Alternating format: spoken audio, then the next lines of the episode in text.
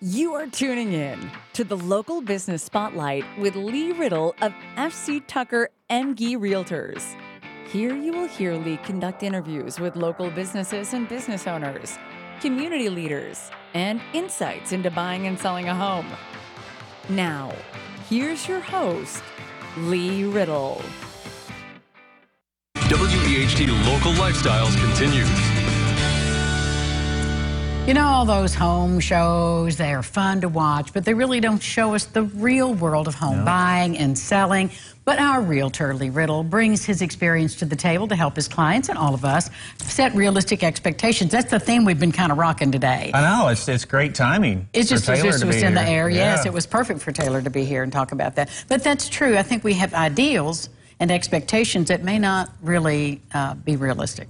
Uh, exactly. So, you know, I always try to, you know, if buyers bring it up about, you know, well, we watch HGTV a lot and or DIY Network a lot. I, I'm kind of kind of makes me step back a second and be like, let me let me set the expectations a little bit. Which those shows are great. They've really increased quality and ex- expectations of homes. But you know, you just kind of reel the buyers back in and let them know, like, we're not going to find probably every little single thing that you're going to want in a home, but you know, just look over the cosmetic stuff that can be easily changed, like hardware or faucets or light fixtures, paint, um, and things like that, cabinet color. You know, you I just try to coach them through being able to. It's not a big deal if those aren't quite where they want them to be. Well, and what, what are some of the most common things that misconceptions we have when we're getting ready to buy or sell?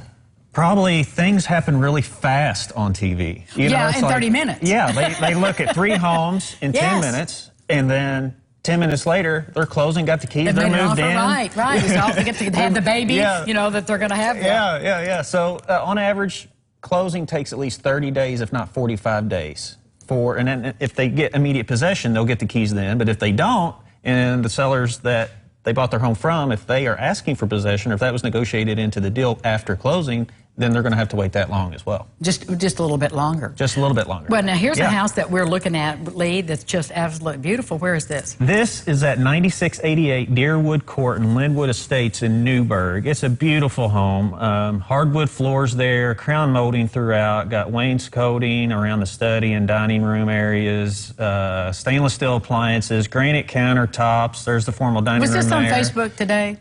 Was this on Facebook? I think I've seen this. On It probably Facebook. it probably Yeah. has been circulating around Facebook to be honest, especially with our new AdWorks stuff that we're doing. So I'm sure it is, and it's all brick, three car garage.